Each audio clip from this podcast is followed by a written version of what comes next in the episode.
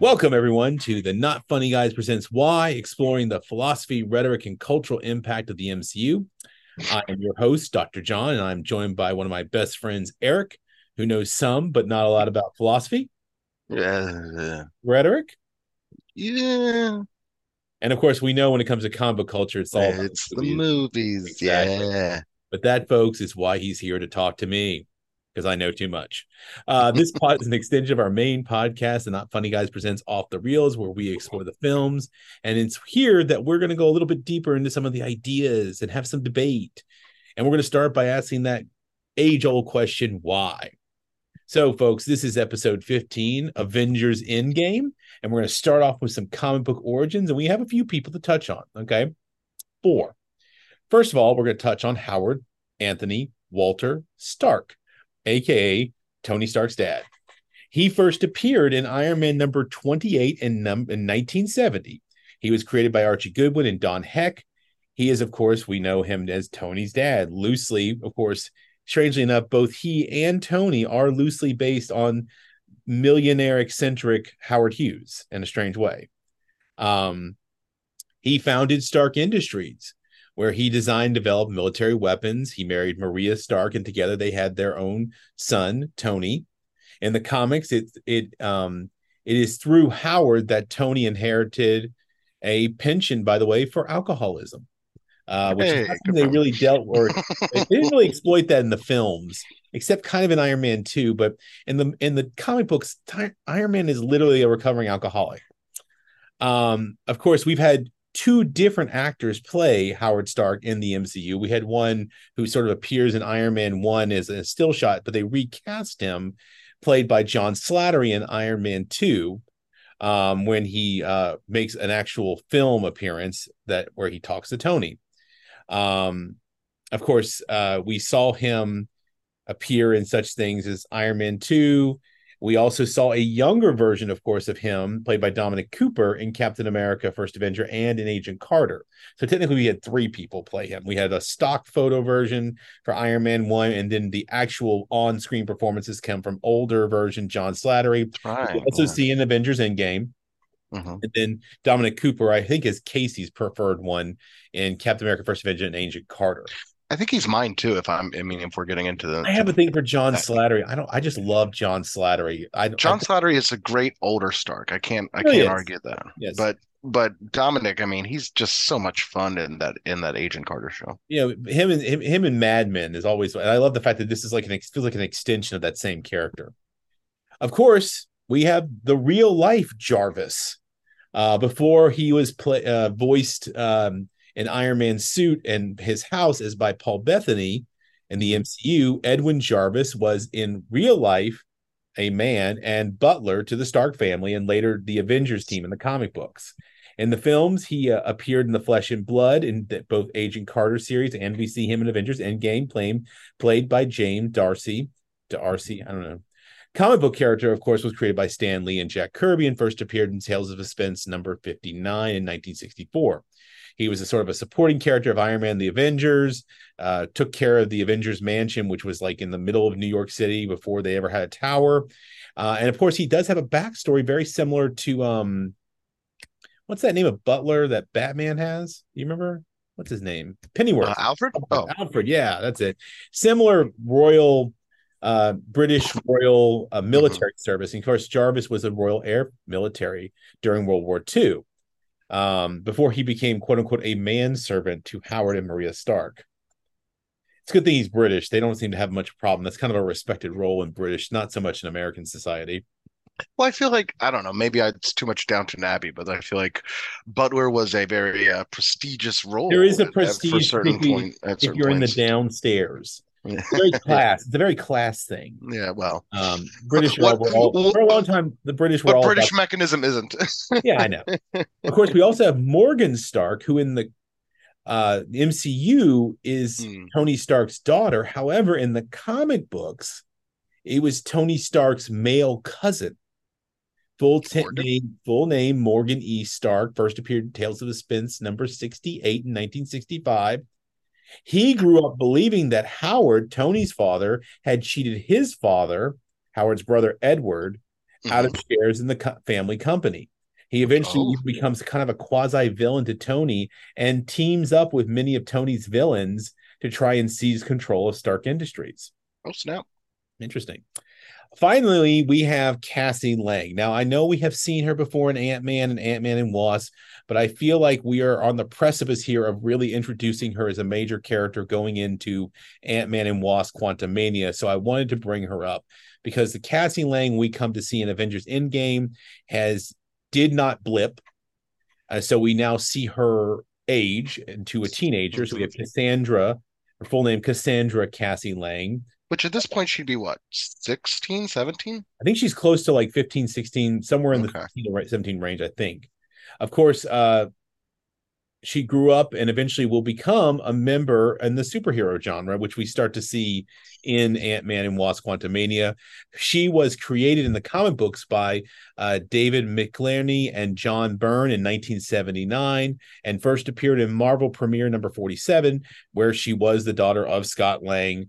Um, and she herself has taken on several superhero identities. First of all, she appeared in Cassie Lang in 1979. She was revived as Stature.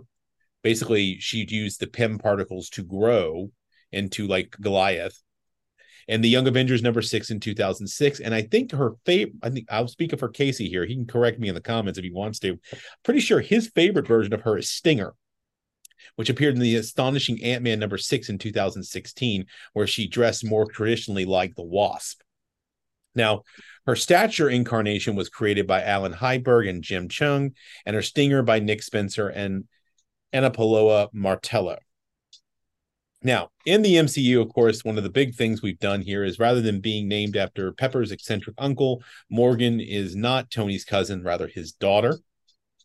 But more importantly, what I really wanted to talk about in regards to Endgame, because it will come to play some significance later when we talk about Loki, is what's the deal with time travel? Let us start by saying that Back to the Future and Bill and Ted lied to us. Or did they? So, this, of course, is something that Ant Man and Hulk are discussing. And what is really going on here is one of three different theories around time travel. So there are three different theories. There is what's called a fixed timeline, a dynamic timeline, and a multiverse. The multiverse one, just a spoiler for you folks, is the one that the Avengers are operating off of. Now, a fixed timeline basically states that even when parties travel back in time, the future they left cannot be changed. All events remained fixed in time. The actions of the traveler in the past have already become part of the history this is known as an as the Nikovov self-consistency principle. For example, say you travel back in time in order to kill Adolf Hitler as a baby, which is sort of an implied version of what Rhodey does when Mhm. talking about Thanos, in order to prevent World War II. You replace him with an orphan baby so that the family will not notice. You travel back to the future, and the replaced baby grows up to become Adolf Hitler. So you can't change it. This Right. is seen in such things as the Terminator, Harry Potter um, 3, which is the Prisoner of Azkaban, and 12 Monkeys play using this kind of theory where you actually cannot really change the timeline of events. But Now- that also comes down to an idea of, of nurture over nature, right? A little, In- in a little sense, bit, right? it's like the idea that it's, it's you know what it is? It's it's inevitable. Thanks, Thanos. All right. Now the dynamic timeline is I think is this is closer to what Hank, um, not Hank, but uh, Scott and them and I say Rhodey are talking about what they think time travel works. Okay. Mhm. This is the idea that alter in a dynamic timeline, altered events in the past have definite impacts on the present. For example, if you travel back in time and kill your grandfather, you also prevent your own birth and your eventual trip back in time. In turn, your grandfather is never killed, and you are born again, only to go back in time and kill your grandfather. Anyway, you basically have created a paradox, a loop. So if you try to alter the past, there is a distinct outcome, but like you can actually cancel it out. And this is what you actually see going on in things similar to what you see in Bill and Ted and Back to the Future. If you do actually alter the things like killing yourself, you actually so if we applied this to Avengers Endgame, when Nebula kills her older her past self, if we had been in a dynamic timeline, Nebula would have um, vanished, and then those events would have canceled each other out. She wouldn't have been there to kill herself, therefore, blah blah. It would have basically Weird. created a paradox. She couldn't have killed herself without actually never being able to do it in the first. Ah, Yeah. But but the in this well, I guess this is maybe what you're to the third theory. dynamic because Yeah. this is a, a different thread at this point, right? Well, it's that basically haven't saying that time can be altered, but there can be consequences like a paradox. Mhm. Now, what we're really dealing with here in the MCU is what they call the multiverse theory. Concept of a multiverse supports alternate timelines in an infinite number of parallel universes traveling into the past causes a new divergent timeline from the past. Because of this, the traveler can do anything with impunity and only the new timeline will be affected. For example, if you travel back in time and kill all your grandparents, which I don't know why you would do that, nothing happens. there is no paradox. You have simply created a new timeline in which you will not exist. But the original timeline is unaffected. This is the idea that the Hulk is trying to espouse to them that they really can't actually affect their own timeline. They will, though, uninterestingly enough, be con- creating alternate timelines. Um, however, you cannot return which to continue on, right? At that Yes. point, as we Yeah. will come to learn later. So strangely enough in this one though you're actually not able to return to the original timeline so they're kind of bending that rule and this is more akin to what you see in things like terminator 2 and 3 uh the star trek when they re- reinvented the kelvin timeline for the rebooted movies and the Mhm. misfits the way that spock could not return to the original universe once he was in the alternate universe right.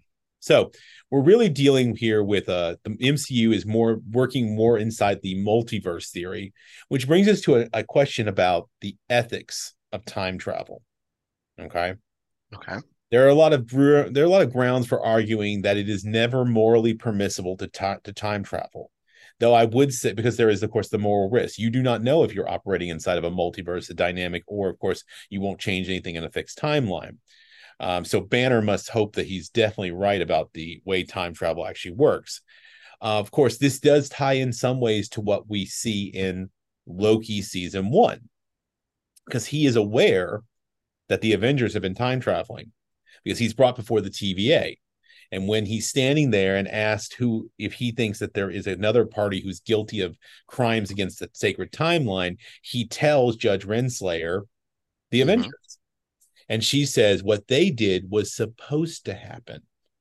So, what I want to explore a little bit here is was what the Avengers did ethical? And keeping in mind that later this week we will be talking about Falcon Winter Soldier, which specifically deals with the fallout of Avengers Endgame.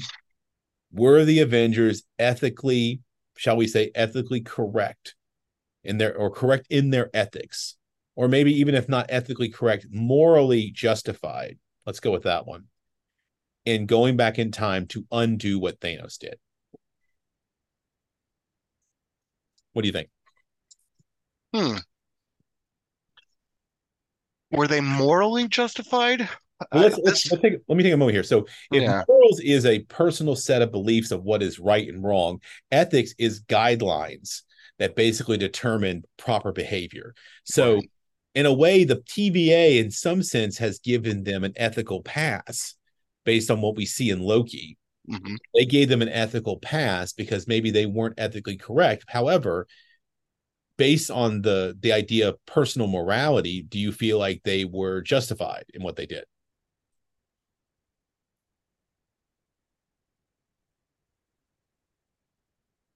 So I, I- my answer isn't just black and white, I feel like, Oh, because should be. on one hand, y yeah, I understand why they did it, right? They're heroes. They're trying to correct right or wrong, right? Which I think is is that principle, the hero principle. Um, and I, I think that from those aspects, it's fine. I also think that if you're talking about, if you're looking at it in ways that they explained it, which is that they can go through and kind of do this snap to undo everything.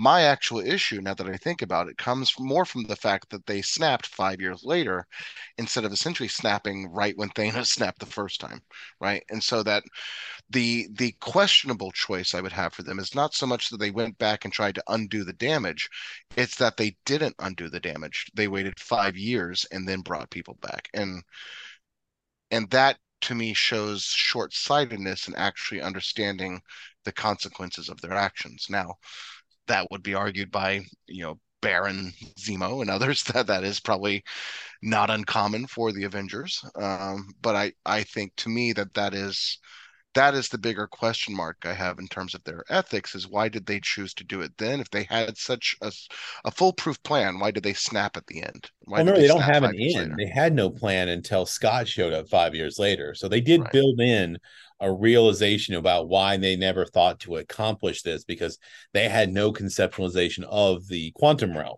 Right. And only when Scott shows up and reveals that time can work differently and then shares with them the information that there could potentially be a way to use the quantum realm as time travel that I think the even the idea even emerges for them to think about it. But then you have to realize that it's Tony who says, bring everybody back, not go back and undo this. Remember, he makes the just ah, he's not willing to give up he's not that willing to true. give up what he had with his with his daughter. So a lot of his actions are are jaded by his selfishness. Once so again. here's a question: Is is is Tony Hero an actual? Is Tony Stark the actual hero of the movie, or is he a villain of the? Of, or is he the villain of Phase Four and on? Well, I think there's an interesting thing is that you know then you have to start questioning about what's driving. So if you think about this from a less ethical, more moral, now Tony's initial objection is based on ethical grounds that it's really not something they can do and that they are somehow violating the laws of natural order. Mm-hmm. But when he sees that it can be done, like Tony Stark is wont to do, when realizing that he could do something, he all of a sudden goes, okay, so we can do this. How? And then it becomes a moral question because I think for Stark, he feels guilty. I know Captain America is fully believes that he's in the moral right. And I think everybody who got left behind was left with a distinct sensation that this is what they tried to do at the beginning of the film and they failed because Thanos had gotten rid of the stones. Right. And it's their second chance. So I think from a moral point of view, it's arguable whether or not they were acting in a selfish way or were they, you know, working against the bounds of the universe. Now, of course, what I noted there about the TVA and mm. Slayer being kind of quote unquote um sort of strangely the timeline guardians, as terrible as they are, we'll see more about that in a couple weeks. Mm. Um they sort of sort of give them a pass because it's not unfair that Loki's question he brings up that he caught them time traveling and yet he himself is being accused of being a variant from a timeline that shouldn't exist because of the Avengers.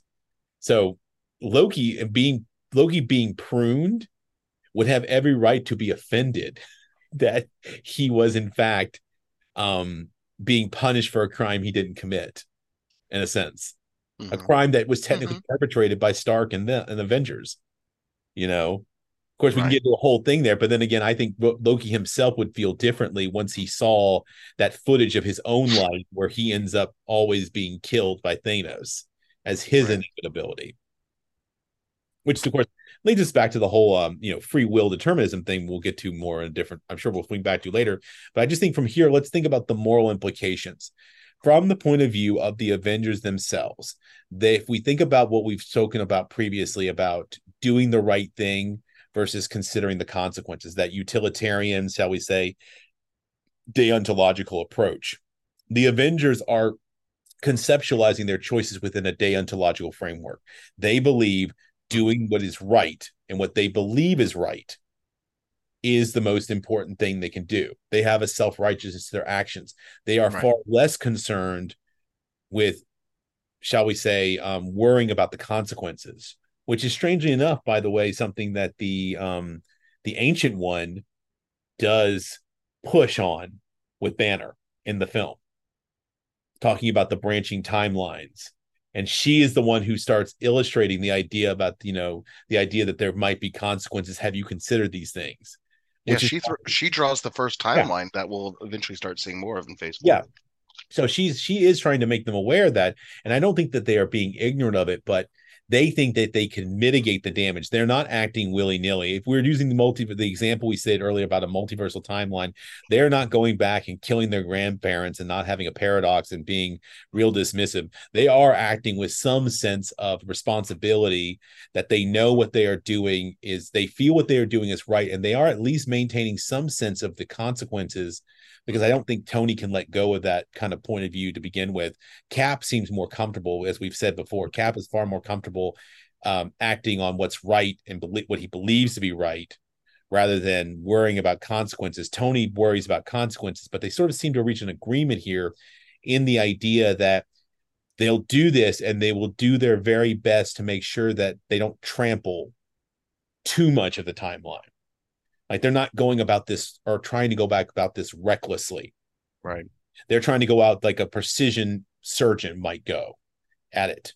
You know, they're trying to go in there. They're going to have to damage some tissue to get to the wound, but they're going to do what they can and try and sew it up as best they can. Of course, mm-hmm. there's going to be a scar, but they're they're serving an idea of a greater good, which in some ways is also them serving as kind of a utilitarian purpose. But I think long term here, as we'll come to see, the consequences haven't been all good. No, yeah. Well, I, I think to me it kind of solidifies that maybe it was not morally or even ethically correct for them to go back, um, because so we're taught that these these heroes are some of the smartest people too, right? At least in the way that the movies try to portray them compared to others, Mhm. um, whether that's technological, whatever. I mean, Tony Stark built the Iron Man suit in a day in a cave. Yeah, yeah. you know, so um, so you kind of look at things like that, and you get to a place where like they, sh- I would like to think that they should have known. Just because you can doesn't mean you should, right? And Yes. to me, I I wonder if they had known about the idea of the sacred timeline, right? And not just the the sort of banner moment like that, because that was quick to explain away. If they had truly had an understanding of things larger than their just universe, let alone, you know, their world, um, would they have still made that choice? I, I don't know. But I I feel think like that does alter it was a reckless choice. decision, no matter how they did it. Well, I think it's only really a reckless decision if you consider the the outside the box sort of ex machina things that we come to later. I think within the time frame that they are acting, they believe that they are acting in the best interest. So I would not fault them for their moral point of view. I would say Mhm. that there will be unintended consequences, as with everything, and fallout that perhaps in some ways they may or should have maybe anticipated more if they had known. But I mean, they're again, they're working with the information they have. So I think it's easier to judge from an outside point of view that maybe they weren't morally acting. I think they were morally, I think they were morally correct, but perhaps ethically wrong. Is kind of where I come down on this.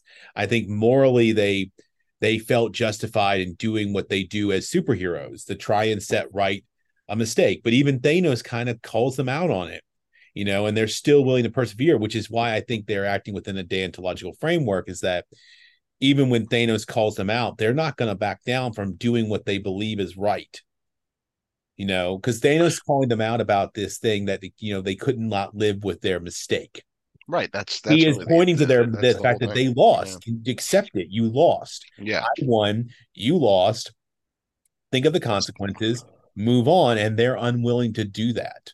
So you could make. I think there's room to make an argument that perhaps there is a moral moral equivalency. You could make an argument saying that there was some fault in their logic and thinking, but I think we as the audience have a lot of more to operate on that they didn't.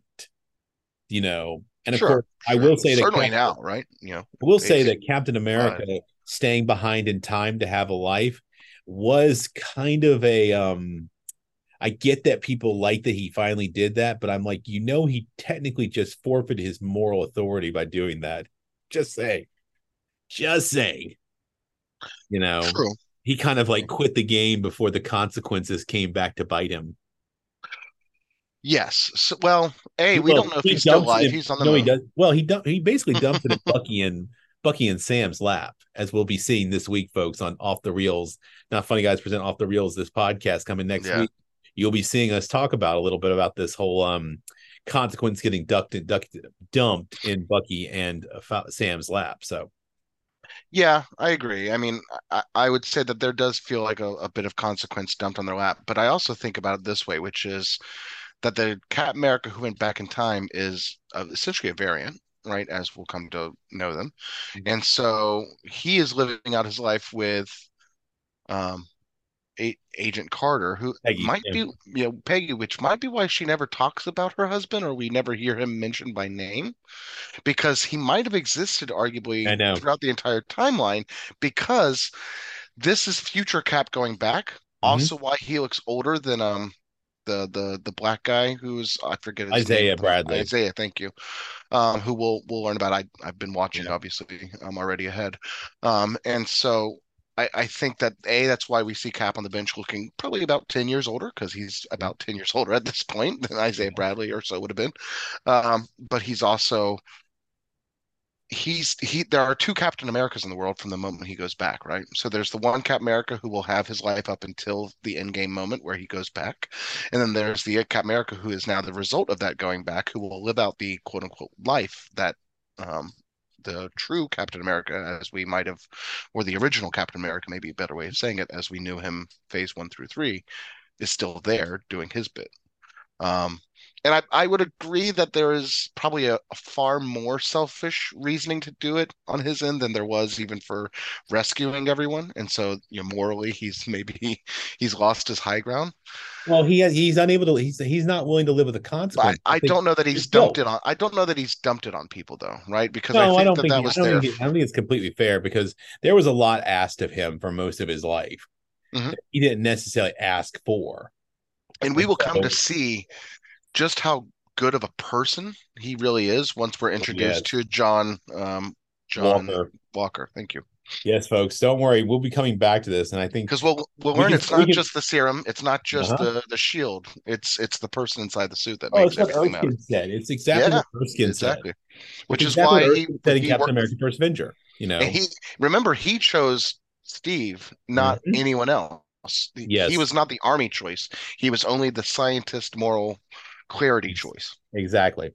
So I think I think we've kind of reached to a consensus here. I think there's a lot more that we could debate about this, but I think Mm. there is room to debate whether or not there was moral right in this. And I think it's okay that we come to a point where we don't have a necessarily firm consensus. But I think my argument, I guess, was my final thoughts are is that I think the Avengers in particular are able, perhaps morally right, if not ethically wrong. Eric, how would you feel about that? Morally right, ethically wrong, ethically wrong, morally right? How, how do we think? What's your just gut feeling right now based on just the just what we've seen up into Avengers Endgame? Ethically wrong for sure. Mm-hmm. Morally gray. Okay, fair enough. I, is, is honestly the best I can give it because I feel that there is a lot of there is a lot of truth to um, Thanos's words, as we've said a couple times, and so it's hard for me to think that they purely did it to be a help because I think they also did it to they had them feel better. Yeah. right. So I think, and I they think did it for two thing- reasons. That's why I like the MCU movies, though. The really good MCU movies, I think, do this. They put you in situations where they force you to witness kind of an uh, an ethical, moral conundrum, and then watch as you know both sides have to sort of figure it out. And I think what we got in Avengers Endgame was a very clear kind of counter argument situation going on, where the Avengers were forced to constantly, during the course of their time travel, face against what we might call counter arguments to the argument that they were operating on. So I think that's a good place for us to leave it. Mhm. Folks, tell us your thoughts. What do you think about our, what we said here today? Tell us. We want to hear from you guys. You can write us at not dot off the reel at gmail.com. Hit us up on Instagram at, at not underscore funny underscore guys underscore presents. Over on Twitter at at not funny guys pod, blue sky at the not funny guys. Till next time, folks, keep strange. Stay asking questions. Wait, See you later. strike that, reverse it. Stay strange, keep asking questions. There we go. I messed that one up and I just rolled with it. Let's just keep going. All right, till next time, folks. Later, folks.